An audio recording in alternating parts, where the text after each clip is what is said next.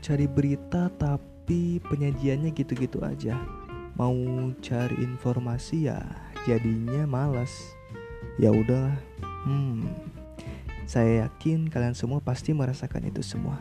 Tapi kabar baiknya, sekarang akan tayang setiap seminggu sekali Millennial Update yang akan membahas tentang ilmu pendidikan, ilmu sosial budaya, ilmu politik, agama, dan lain-lain.